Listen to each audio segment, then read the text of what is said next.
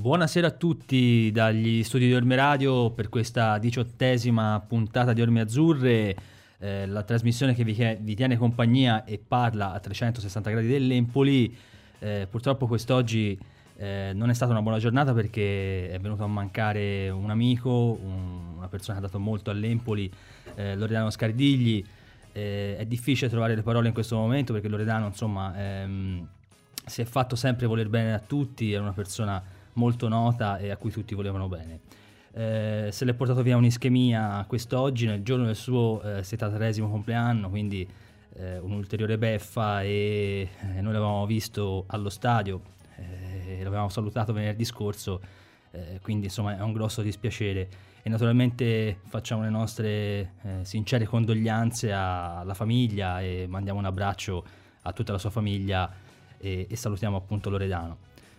Eh, purtroppo per fortuna si deve andare avanti, eh, si parla quindi ora del, dell'Empoli, eh, una settimana particolare che vedrà la fine del calciomercato e eh, la prima di Pasquale Marino sulla panchina degli azzurri. Eh, quindi vedremo se questo nuovo allenatore riuscirà in qualche modo a fare meglio eh, dei suoi predecessori Bucchi e, e Muzzi.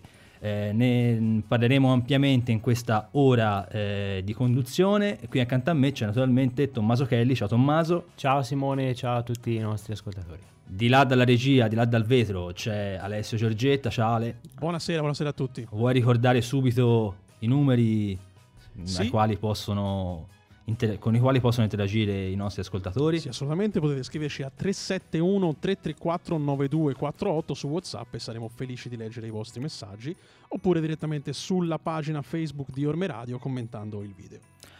Allora, mh, mm, ci sono tanti argomenti di cui parlare, Tommaso. Credo che il primo debba essere gioco forza quello del nuovo allenatore, perché è stato presentato eh, ieri Pasquale Marino, si è insediato sulla panchina dell'Empoli in realtà eh, qualche giorno prima, lunedì, eh, quindi ha, ha, svolto il primo allenamento ed è parso subito chiaro una cosa, un cambiamento anche tattico rispetto al passato eh, con un passaggio al 4-3-3 perché insomma eh, lui sta focalizzando l'attenzione particolarmente su questo modulo. Sì, è una settimana importante in cui l'Empoli cerca di voltare pagina in tutti i sensi, cambia di nuovo allenatore, cambia modulo da quanto si è visto e a questo punto si spera che cambiano anche i risultati in campo perché eh, l'Empoli ci, viene, vuole. ci vuole, perché in 15 partite eh, ottenere una sola vittoria sono numeri veramente negativi, un cambio che era inevitabile, secondo me erano alcune settimane a cui si faceva riferimento anche questi, in queste trasmissioni. Muzzi era, era, a rischio, traballava ogni partita, la svolta non è mai arrivata e quindi eh, di conseguenza per cercare di cambiare le sorti di un campionato che si sta avviando verso una, un, un, epi, un, epilogo davvero brutto perché l'Empoli si trova a, ai margini della, della zona play-out e quindi oltre che dal mercato, che poi comunque ne parleremo, si è cercato ancora di cambiare un'altra volta allenatore, il terzo, e non è poco in una stagione. A parte il discorso Muzzi, cioè mh, diciamo sul, sulla persona, sull'allenatore Muzzi, mh, ti ha convinto la scelta della società, eh, ad esempio, di cambiare dopo la sosta, quindi ampiamente mh, non dopo la sosta, eh, due partite dopo la sosta, diciamo così, con eh, questo avvicendamento tra Muzzi e Marino, o l'avresti fatto prima, appunto prima della sosta? Ma eh, io l'avrei fatto prima, perché a quel punto mh, si parlava di una rivoluzione nel mercato di gennaio, a quel punto avrei rivoluzionato anche la panchina subito e poi avrei concordato con Marino eventualmente o comunque con il nuovo allenatore il mercato da fare nel mese di gennaio capisco anche la, la strategia dell'Empoli che è stata quella di cambiare, allenato- di cambiare prima i giocatori e dare la possibilità a Muzzi di... Eh, ecco, su questo ti chiedo, mh, mm, secondo te gli è, data, gli è, stata data la possibilità di, di, di, svoltare? Perché effettivamente l'impressione che si è avuta eh, è stata di un Empoli che eh, gli ha dato la prima partita, ossia eh, quella di Castellammare, eh, e poi dopo la partita con il Chievo, sì, però già con il Chievo si parlava ampiamente eh, di un avvicendamento sulla panchina dell'Empoli, addirittura già c'è chi diceva che Marino sarebbe stato l'allenatore dell'Empoli, quindi ti chiedo, data sono state realmente date due possibilità a, a Muzzi o secondo te invece è stata solo la partita di Castellammare? Ma anche io comincio ad avere dei dubbi perché appunto nelle ore precedenti alla partita del Chievo erano davvero tante le voci eh, che si rincorrevano a Empoli di un cambio in panchina. Io non so se l'Empoli avrebbe vinto con il Chievo, eh, se davvero sarebbe stato fatto il cambio e se davvero era già stato t- tutto deciso. Mi viene a mente eh, un esonero dopo una vittoria, lo ha fatto il Milan con Giampaolo, Eh, vinse sì. a Genova e poi cambiò allenatore, quindi magari i rapporti si erano un po' rotti e la società voleva comunque cambiare, chissà. Sicuramente la prova di Castellammare contro la Juve Stabia è stata un, un là per, per cambiare perché lì è stata un'altra prova negativa. È vero che erano arrivate da pochi giorni nuovi e dopo tanti mesi di inattività, però una svolta comunque la, la si deve vedere e invece l'Empoli ha proseguito nel non gioco e in prestazioni appunto e risultati soprattutto negativi perché non segnare mai in trasferta lo reputo davvero un dato disastroso. Un dato disastroso anche se dobbiamo dire comunque il gol c'era stato a, a Cosenza, Vero. però non dato. Eh, però è chiaro che l'Empoli se vuole fare un campionato di un certo livello deve anche aumentare i suoi giri fuori casa. Eh, contro il Chievo invece abbiamo visto un Empoli un po' a due facce, forse Tommaso. Eh, un Empoli che ha saputo cominciare bene, è passato in vantaggio, però poi nella ripresa quasi subito ha preso il gol e lì lì eh, si è un po' afflosciato, no? Eh, ha un po' finito anche col, col fiato corto perché è andato anche vicino al gol lo stesso Chievo. Sì, eh, una partenza che aveva un po' illuso, sicuramente migliore da parte degli azzurri rispetto alle, alle ultime uscite e poi nel secondo tempo invece è venuto fuori il Chievo, l'Empoli come sempre ha rallentato, i ritmi sono stati bassi e in- inevitabilmente è arrivato l'ennesimo gol subito e poi nel finale appunto è stato più volte il Chievo ad andare vicino a- alla vittoria beffa che l'Empoli ricordo due gol eh, clamorosi del Chievo falliti sotto porta e quindi Sì, venuto Ongenda che ha fallito Sì. praticamente solo davanti alla porta. un rigore in movimento, Rigore in movimento, sì.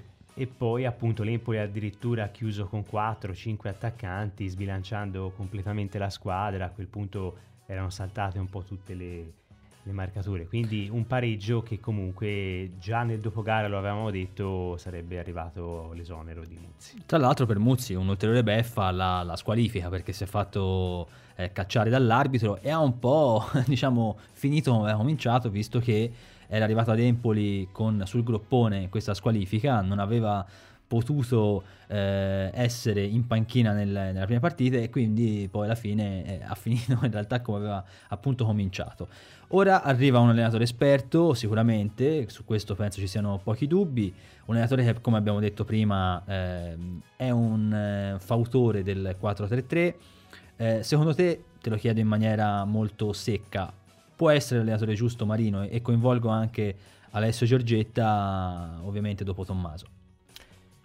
Guarda, ti dico di sì per l'esperienza, un allenatore che conosce la ca- categoria e che conosce magari situazioni come sta vivendo l'Empoli adesso, eh, partita magari con altri obiettivi e altre ambizioni, a questo punto ci vuole un allenatore, dico un allenatore vero, che abbia appunto esperienza dopo anni e anni di panchine e che possa magari raddrizzare la barca rispetto a un esordiente come poteva essere Muzzi alla sua prima esperienza in panchina si è ritrovato in una situazione anche più grande di lui e più difficile di lui. Quindi poi non è mai facile eh, andare a cercare l'allenatore giusto però è il terzo e voglio sperare che veramente sia eh, quello giusto. L'esperienza ripeto e il passato mi, mi fanno essere positivo. Alessio?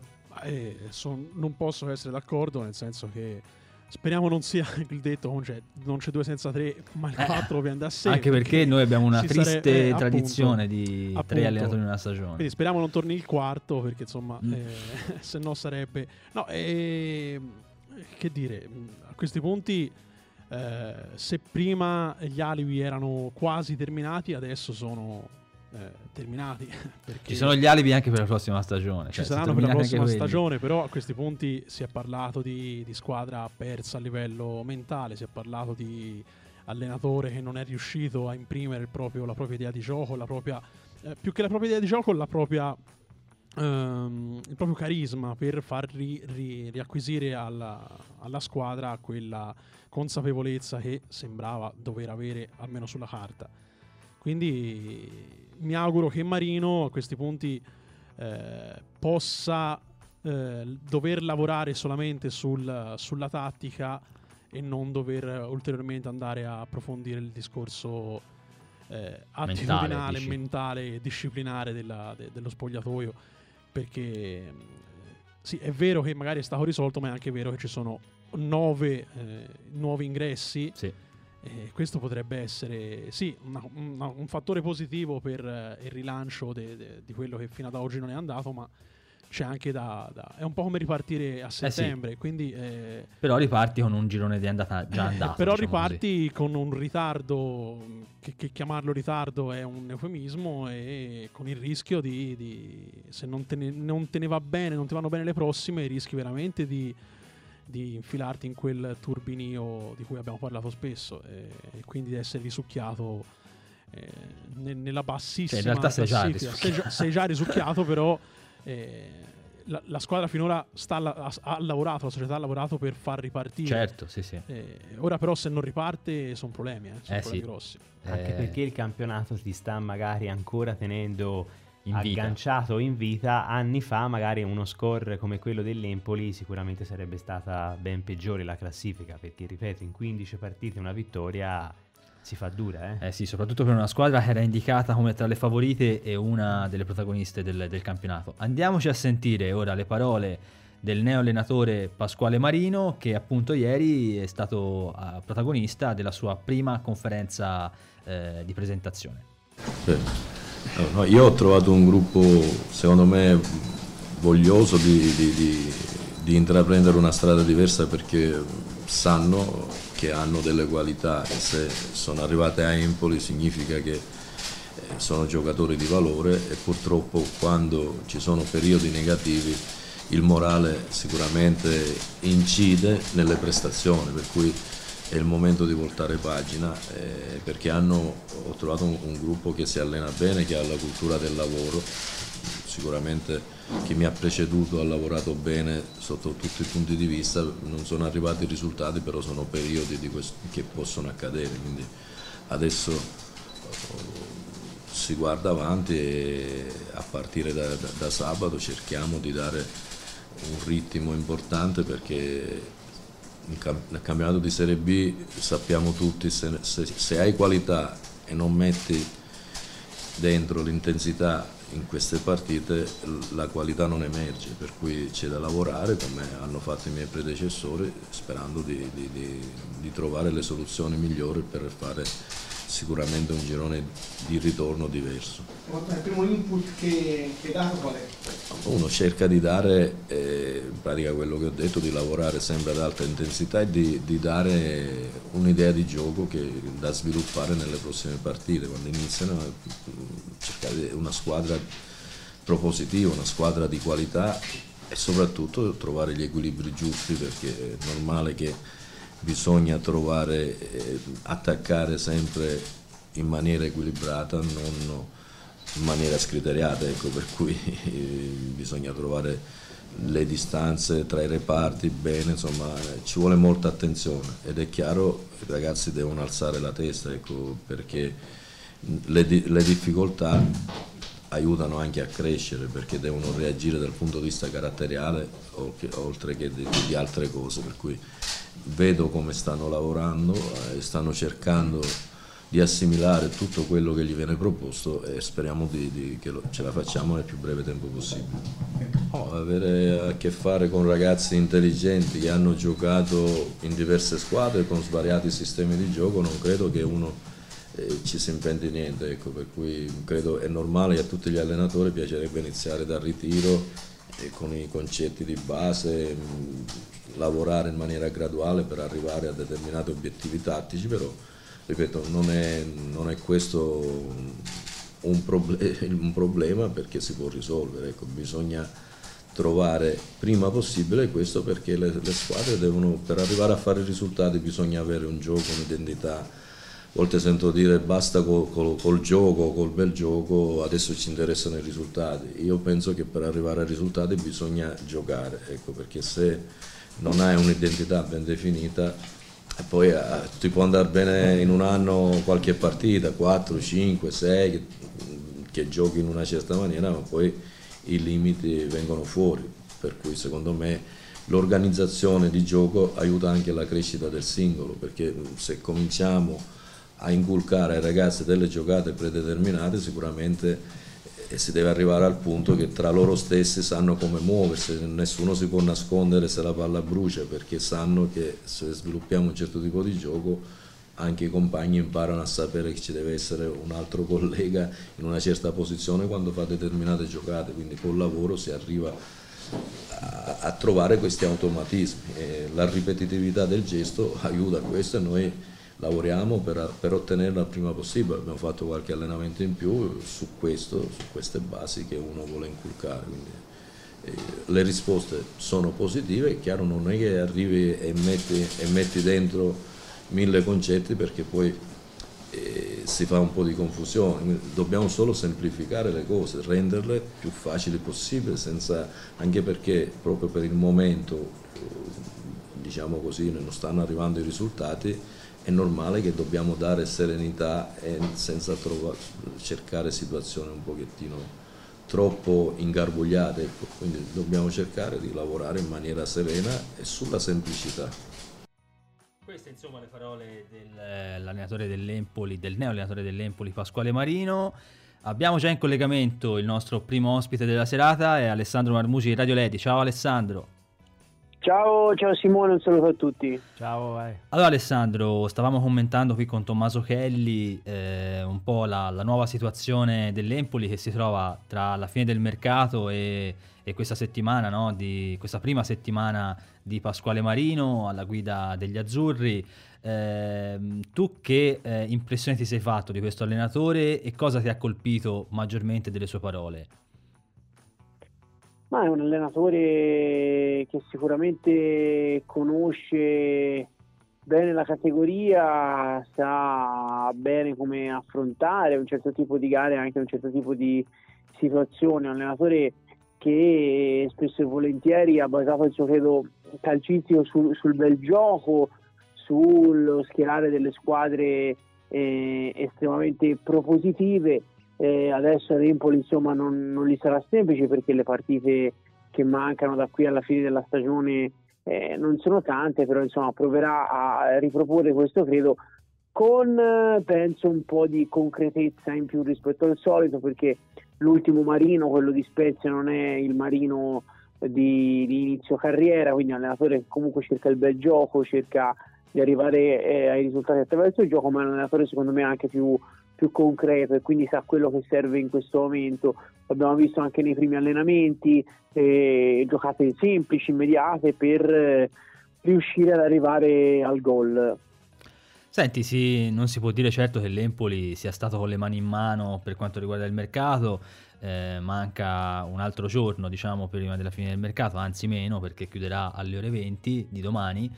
Eh, ti chiedo però eh, intanto se l'Empoli secondo te farà altre operazioni, sia in entrata che in uscita, se ti aspetti qualcosa in particolare. Ma eh, vediamo, insomma, l'ultimo giorno sai, può sempre eh, regalare delle sorprese. Eh, vediamo, secondo me qualcuno andrà via, eh, c'è un certo movimento là davanti, soprattutto Lagumina è indiziato nel, nel, poter lasciare l'azzurro, piace molto alla Sampdoria.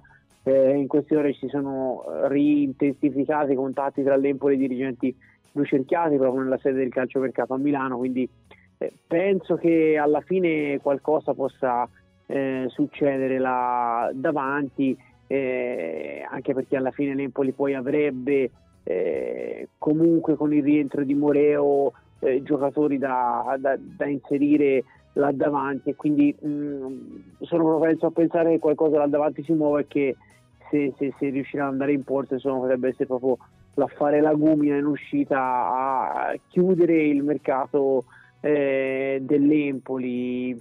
Poi per il resto non mi aspetto grossi movimenti ripeto eh, c'è sempre da definire la situazione di Dezzi, che è un altro indiziato insomma, a partire dall'inizio del mercato.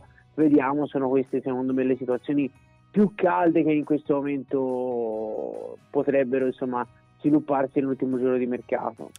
Poi eh, abbiamo visto che Marino insomma, è andato abbastanza diretto sul 4-3-3 perché anche eh, in allenamento sì, prova qualche volta il 4-3-1-2 però sembra che il modulo prescelto sia il 4-3-3. Ora lui chiaramente in, eh, in, conferenza stampa ha un po' mischiato le carte dicendo che questa è una squadra che gioca con la difesa a 3 ovviamente e con il, i tre di centrocampo, poi vediamo come mettere gli attaccanti. Ma secondo te dal punto di vista numerico, soprattutto se eh, dovesse essere ceduto Lagumina, non è che manca magari un laterale che possa far rifiatare eh, Tutino, Ciciretti e anche Mancuso? Eh, ne ci hanno nominati tre per due, per due posti, quindi vuol dire che già un pochino, un pochino di alternativa eh, sicuramente... Lo dico perché eh, Alessandro, lui in conferenza stampa ha parlato di eh, due giocatori per ruolo, quindi eh, immagino che lui voglia sì, anche sì, una certo, riserva, diciamo così. Certo, chiaramente, questo è uno degli obiettivi poi è anche vero che bisogna fare i conti con, con, la realtà. Vediamo, magari può arrivare un giocatore più adatto a giocare sull'esterno, potrebbe anche succedere, succedere questo.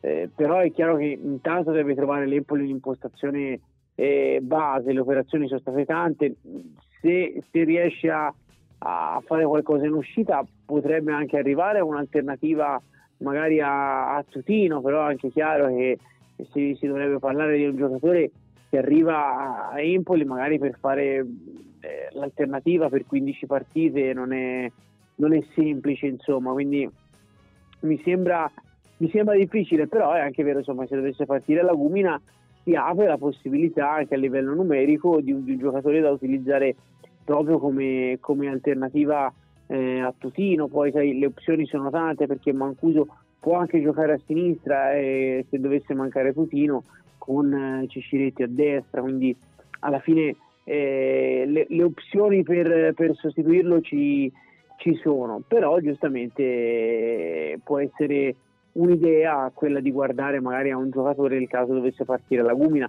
però in questo momento può essere un'opzione che si sviluppa domani, ripeto, l'ultimo giorno di mercato può, può creare grandi, grandi sorprese.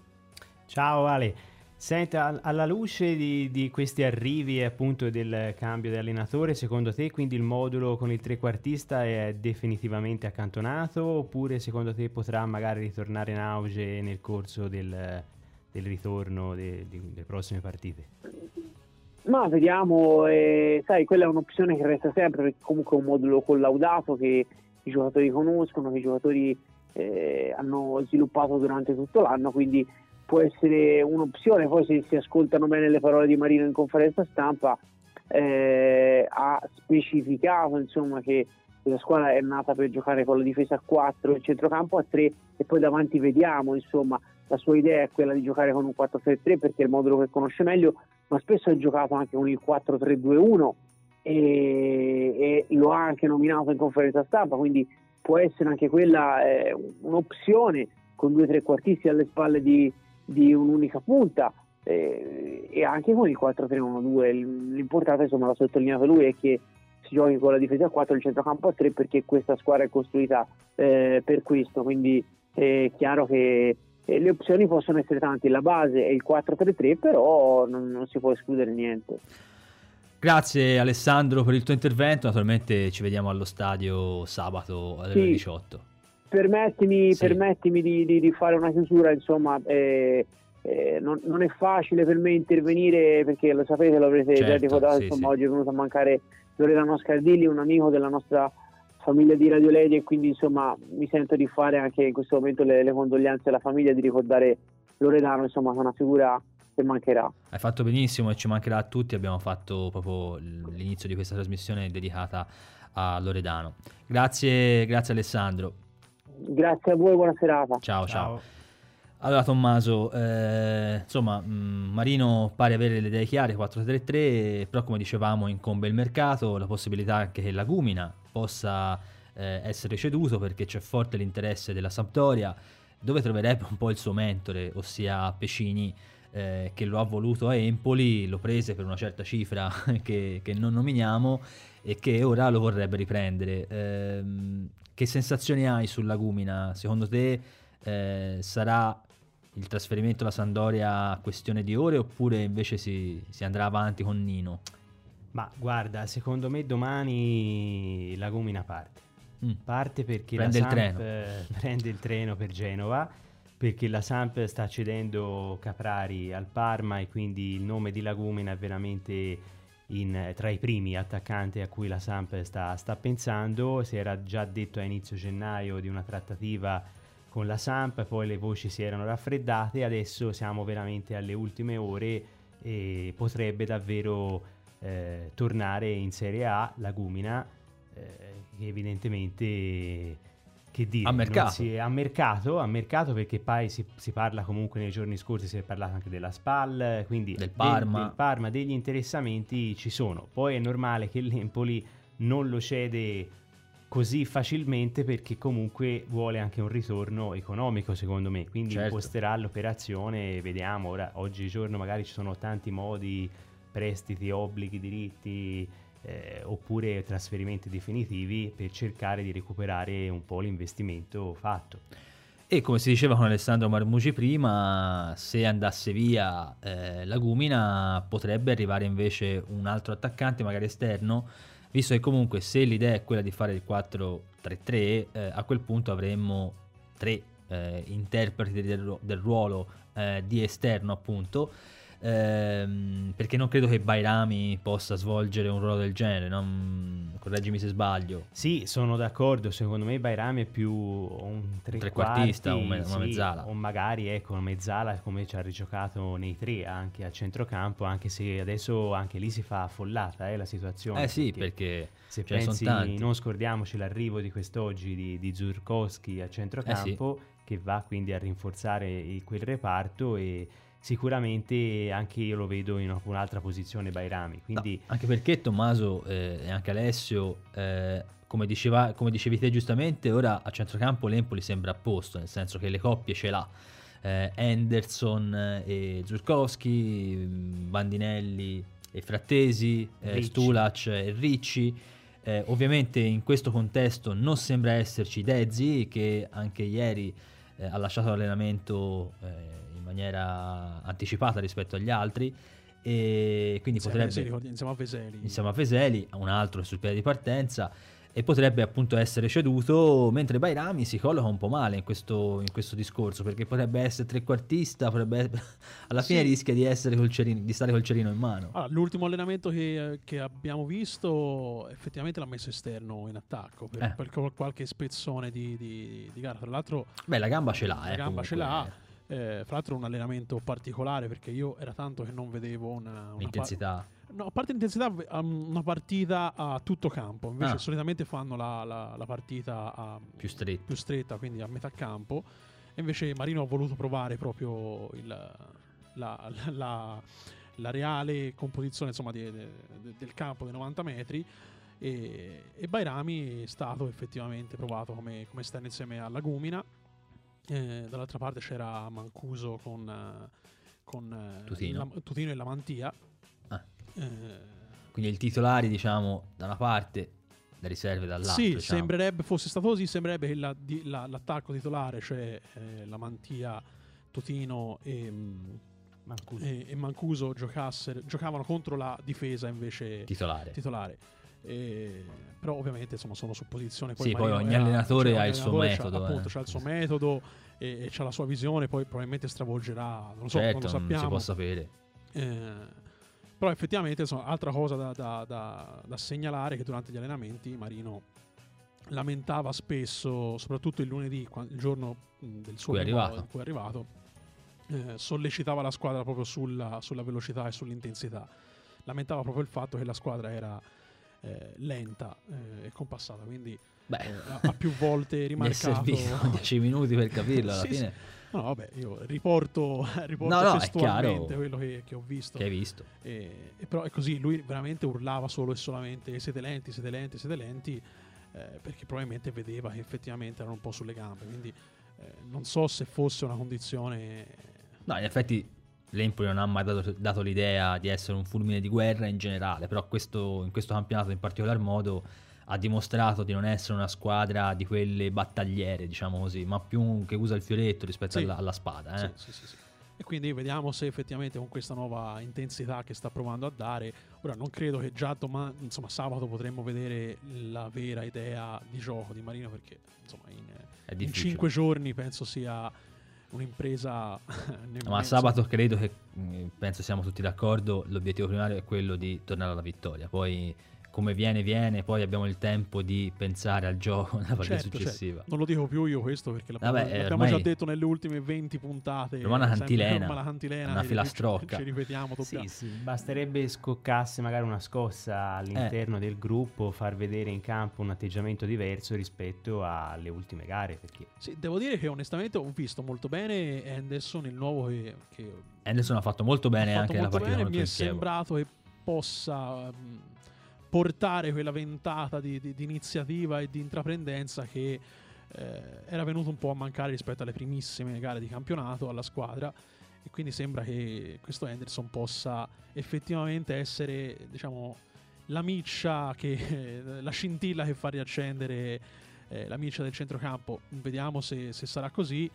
Mm, sentiamo parlare con gran bene di, di Zurkowski quindi probabilmente anche lui sarà un innesto di quelli insomma, che, di qualità. di qualità. che potrebbero svoltare eh, la stagione azzurra sperando che tutti questi nuovi, come si diceva prima, insomma, possano eh, portare anche quell'agonismo interno allo spogliatoio che possa insomma aumentare, in aumentare anche il livello di, di, di, di, attenzione e di intensità sugli allenamenti per guadagnarsi il, il posto da titolare. E tra l'altro che crescano anche di condizione perché eh sì. mh, dopo tanta magari mesi giocano. di inattività, infatti giocando abbiamo visto già un tutino partire a mille per poi calare come del resto tutti i nuovi perché solo giocando che poi acquisisci quella, quella, forma durante le partite. E beh, così anche perché l'Empoli ha preso tutti i giocatori praticamente dalla Serie A, quindi insomma giocatori che, non, eh, che militavano in squadre e poi non li schieravano, quindi è chiaro che ci sono queste difficoltà.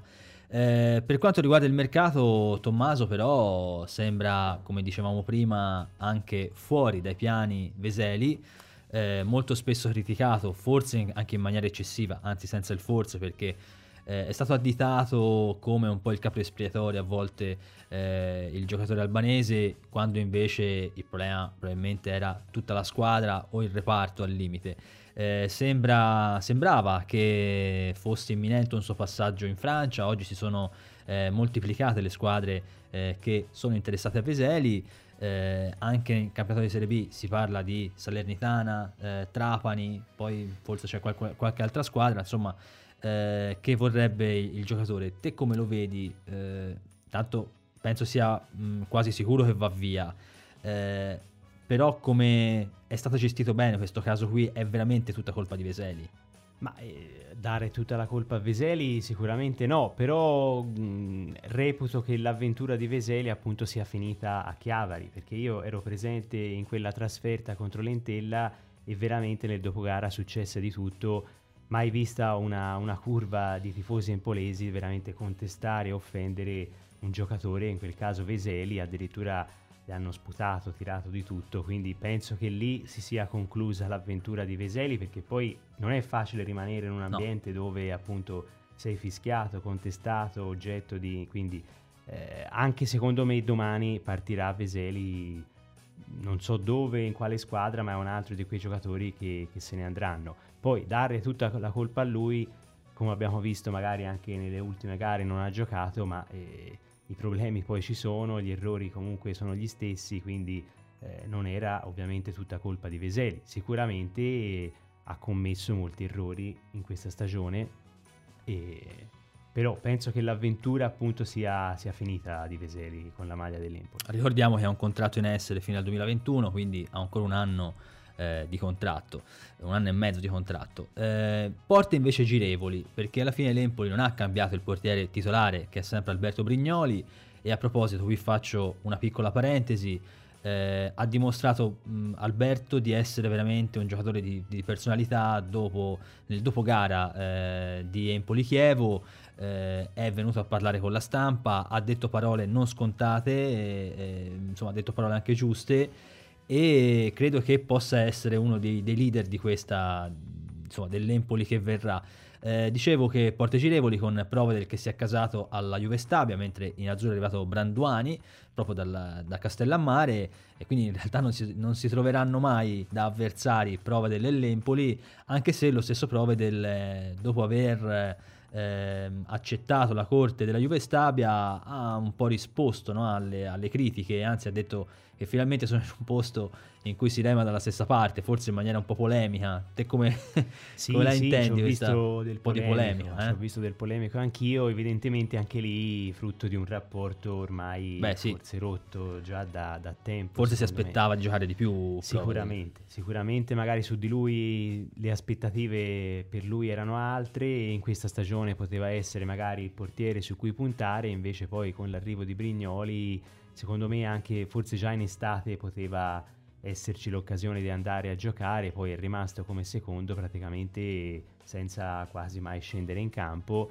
e quindi eh, ha voluto alla prima occasione ha voluto appunto lasciare Empoli per andare a fare il titolare, tra l'altro ha esordito sabato anche molto bene. A Pisa, a Pisa sì. ex squadra tra l'altro di prove del, Ehm, e insomma, mm, comunque ora diciamo che mancando poche ore al calciomercato i discorsi sembrano fatti, però Tommaso eh, l'idea è che questa squadra serva ora che la squadra è stata messa a posto, la rosa è stata messa a posto, serva qualcos'altro, cioè serva, serva un po' di alchimia, un po' di eh, convinzione, un po' di eh, fiducia nei propri mezzi, perché insomma mettiamoci nel calderone tutte queste qualità che l'Empoli ha dimostrato di avere solo in parte, in una piccolissima parte eh, in questo campionato. Eh, c'è un giocatore dal quale ti aspetti di più e coinvolgo anche Alessio, eh, un giocatore che dal quale vi aspettate di più dei vecchi, eh, perché dei nuovi chiaramente si sa, sono nuovi, possono dare tanto o poco, però non si sa co- cosa daranno, ma dei vecchi? Eh, seco- io un nome ce l'ho eh, da cui magari mi aspetto tanto, mi sarei aspettato via in estate e spero che magari possa veramente sbloccarsi. È Mancuso e secondo me appunto può essere davvero il giocatore, eh, un nuovo giocatore per l'Empoli. Alessio? Io, visto che Mancuso l'ha detto lui, direi Frattesi. Eh, un altro mi aspetto, nome. Mi aspetto che, che Davide Frattesi riesca a, ad essere quello che tutti conosciamo. Cioè, quindi mh, io ricordo, mi ricordo insomma, quando fu annunciato l'acquisto di Frattesi, io ero particolarmente contento perché insomma è un giocatore che tutti sappiamo le qualità che ha e lo ha dimostrato anche nelle primissime gare di, di campionato. Poi insieme a tutta la squadra si è, si è spento eh, però sono convinto che se riuscisse a recuperare quella che è la sua, eh, insomma, la sua grinta, la sua, sua qualità, la sua qualità tecnica, eh, penso che ne potremo vedere veramente delle belle. Anche perché, se ti ricordi, a settembre era l'uomo in più dell'Empoli. Eh, sì, sì, sì, la vittoria sì, di Pisa, insomma, tante, tante prestazioni buone da parte di Frattesi che però è andato via, via calando. Io, guardate, voglio fare voglio un altro nome, visto che avete fatto i nomi di, di Mancuso e Frattesi, io eh, dico anche Bandinelli, perché è un giocatore che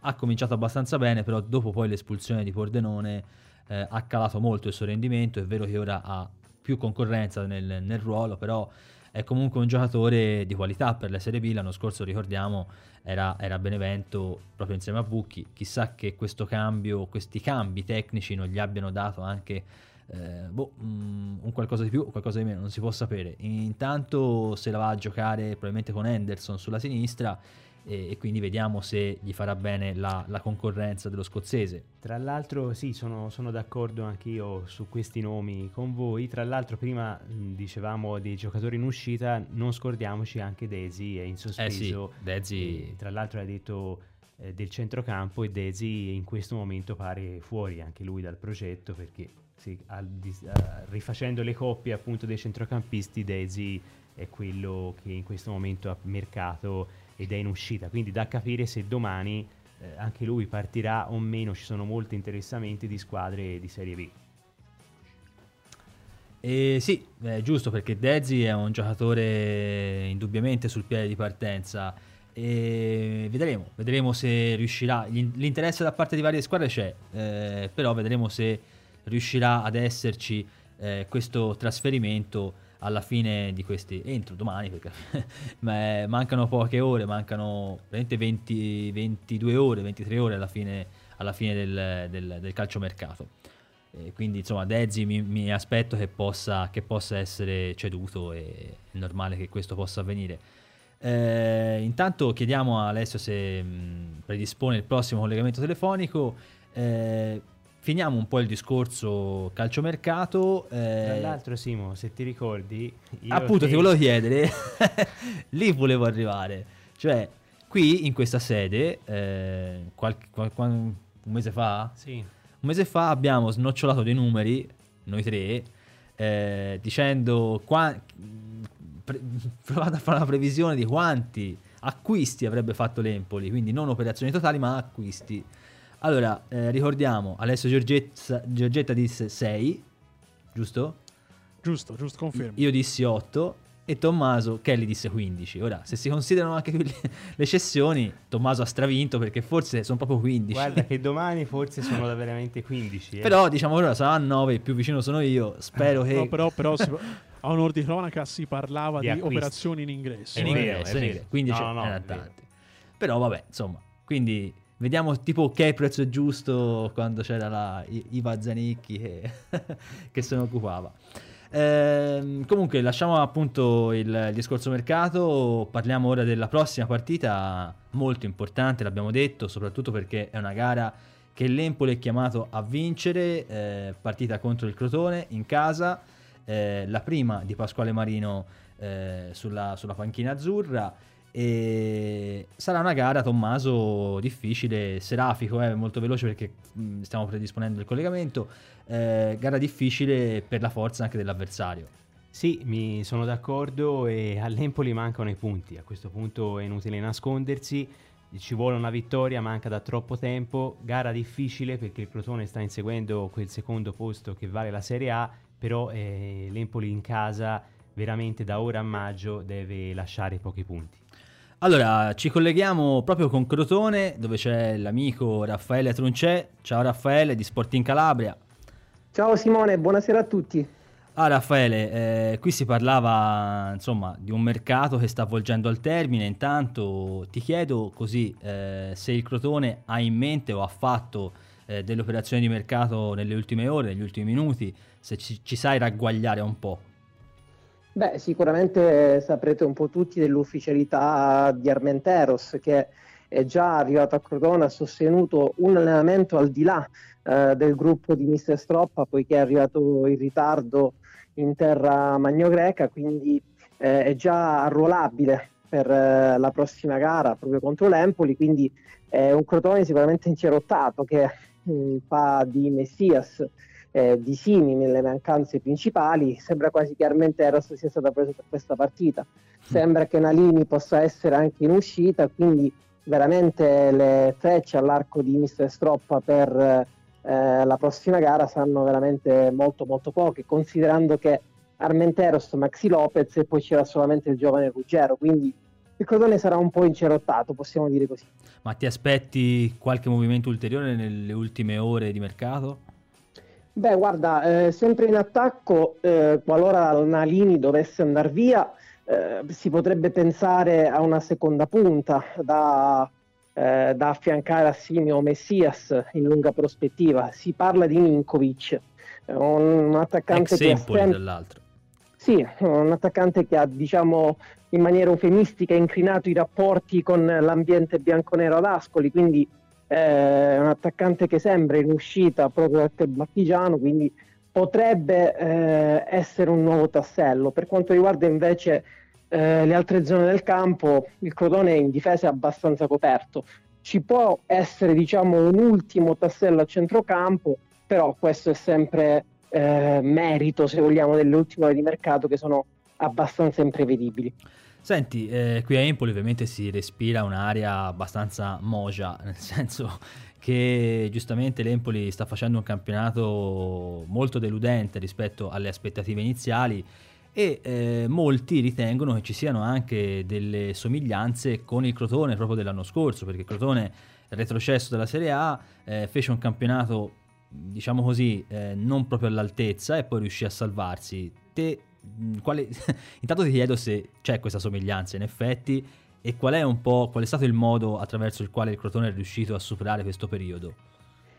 Sì, sicuramente di somiglianze ce ne stanno parecchie, no? È la classica eh, nobile eh, decaduta dal primo palcoscenico nazionale che magari si è caricata di aspettative e ha caricato il proprio ambiente di ambizioni che poi eh, durante il campionato sono sembrate velleitarie eh, il Crotone ne è uscito secondo me in maniera un po' diversa in cui eh, sta cercando l'Empoli, ovvero il Crotone ha ridimensionato non solo le aspettative ma proprio la rosa. Eh, a gennaio ci sono state mh, solo cessioni eccellenti e innesti se vogliamo più funzionali, più operai se vogliamo, eh, da provinciali, eh, le cessioni di vari eh, Faraoni, Martella, Budimir, Stojan, eh, per poi avere un interessamento diciamo solo di acquisti come eh, gente abbastanza operaia come Pettinari per dire no? Eh, invece l'Empoli ha caricato insomma anche il mercato di gennaio è stato un mercato importante quello dell'Empoli. Eh, Ciciretti, Tutino, Lamantia un allenatore comunque importante come Marino. Quindi l'Empoli cerca sempre di avere un gioco ed avere qualità e ha tutte le caratteristiche per uscirne fuori Senti, che Crotone dobbiamo aspettarci dal punto di vista tattico? Perché parlavi insomma delle assenze, eh, ne mancano diverse al Crotone, oltre a Messia, Sessimi anche Marrone. Eh, ti chiedo se è possibile vedere qualche cambiamento rispetto a, al recente passato oppure se eh, in realtà Stroppa continuerà a proporre un po' stesso, la stessa modalità di gioco. Sì, mm, su questo mh, mm, siamo sicuri che eh, Mr. Stroppa continuerà con il proprio credo tattico perché non l'ha mai cambiato in qualsiasi situazione, sia di abbondanza eh, sia di povertà dal punto di vista numerico di eh, alcuni interpreti, sempre il 3-5-2 che prevede eh, se vogliamo una spinta sugli esterni di centrocampo e due prime punte o magari una prima punta e una seconda punta, in questo caso farà di necessità virtù e sotto il profilo tattico sicuramente non ci saranno grosse, eh, grossi cambiamenti. Sicuramente anche gli 11 titolari che sono stati nell'ultima partita, se non fosse per i tre squalificati, eh, sono se vogliamo gli stessi, quindi 8 undicesimi scenderanno in campo. Probabilmente Spolli rimpiazzerà Marrone e in avanti vedremo Maxi Lopez con Armenteros. Senti, ultima domanda. Il Crotone ha perso l'ultima gara in casa, a casalinga contro lo Spezia. Può essere stata, cioè è, è stato diciamo così un, una situazione particolare oppure eh, può protrarsi anche questo, cioè è una situazione mentale che si, che si protrae da un po' di tempo, è stato un episodio isolato? Che allora, pensi? Che Guarda, che, mm, che, possa essere una cosa episodica è quello che si spera nell'ambiente crotone, però è pur vero che il crotone ha avuto tantissimi alti e bassi in questa stagione, anche prolungati bassi tra l'altro, e anche il secondo tempo di Cosenza del derby ha detto di una squadra che è abbastanza sulle gambe, è una squadra che, eh, a cui i muscoli pesano in questo momento del campionato e questa poca brillantezza e lucidità, specialmente nelle giocate che non stanno avvenendo dei vari Crociata, dei vari Benali, che dovrebbero essere i giocatori in questo momento che dovrebbero prendere per mano il Crotone, non lo stanno facendo. Il Crotone ne risente a livello tecnico e quindi magari può andare in difficoltà. Secondo me, a mio modesto avviso, ci saranno tantissimi eh, momenti in cui il Crotone andrà in difficoltà proprio sotto questo aspetto e una squadra magari come l'Empoli ne potrebbe approfittare visto che ha un parco giocatori molto molto interessante. E noi lo speriamo Raffaele e ti ringraziamo per il tuo intervento, naturalmente ci sentiamo. Ciao Raffaele, grazie per essere intervenuto. Grazie a voi, grazie a voi tutti, buona serata. Allora Tommaso e Alessio, abbiamo sentito le parole del, del collega crotonese eh, parlare di un Crotone comunque non proprio informissima perché eh, dal punto di vista atletico c'è stato un po' mh, qualcosa di meno rispetto alle gare precedenti. Voi che Crotone vi aspettate? Ve lo aspettate perché c'è qui diciamo ci sono due correnti di pensiero. Stroppa è un allenatore che eh, ha dimostrato nel corso della, della, sua carriera di allenatore di non eh, cambiare molto dal punto di vista tattico, però eh, alcuni dicono che in realtà eh, le assenze potrebbero indurlo a fare qualcosa un po' di diverso rispetto al passato. Eh, voi cosa, cosa vi aspettate? Alessio e poi Tommaso. Alessio e poi Tommaso.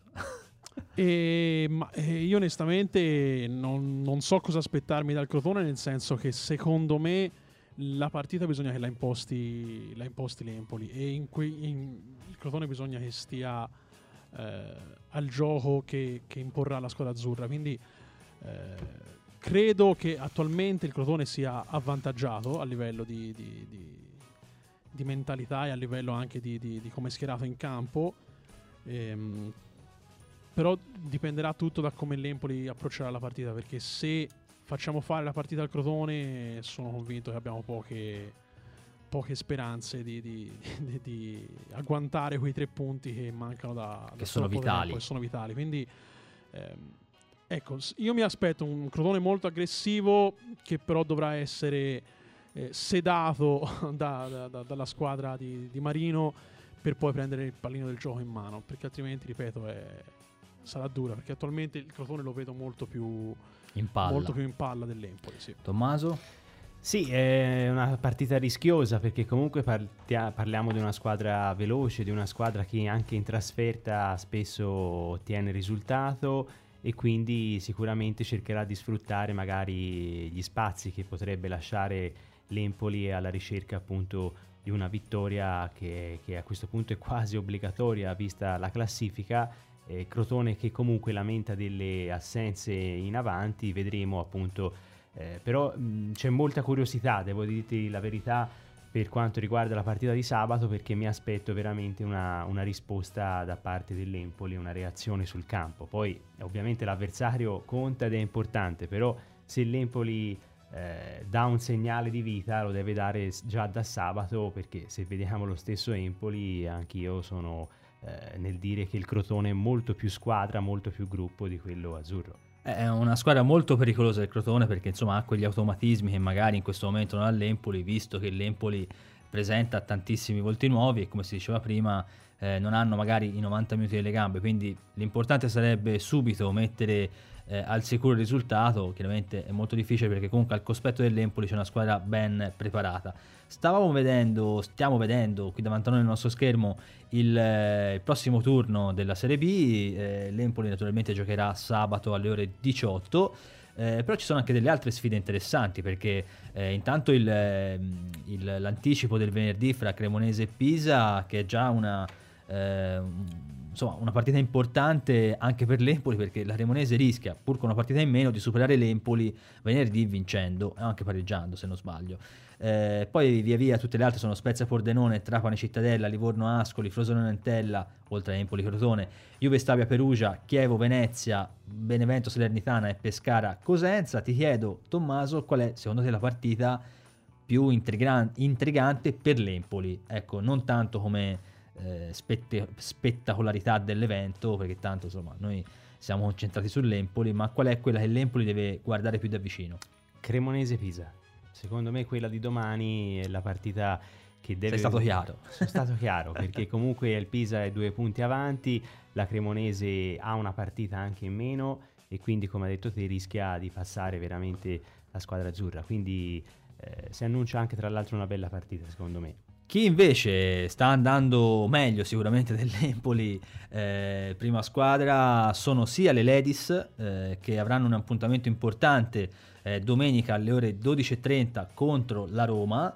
Eh, quindi se siete in zona Empoli eh, fate un salto al centro sportivo di Monteboro eh, e poi la primavera che andrà a giocare a Cagliari, partita anche questa importante perché il Cagliari eh, se non sbaglio è secondo in classifica, mentre l'Empoli comunque dopo la vittoria contro la Juventus eh, ha tanti punti rispetto a quelli che erano un po' eh, le aspettative della, dell'inizio della, della stagione. Eh, si pensava che la formazione di Boucher potesse in qualche modo faticare, però abbiamo visto eh, che nell'ultima partita, nell'ultima gara contro la Juventus, dell'ex allenatore Zauli, l'Empoli ha fatto una buonissima impressione, ha vinto 2-0 e ha fatto vedere davvero delle eh, buone individualità, ma soprattutto un grande gioco di squadra e in questo va sicuramente dato eh, merito all'allenatore.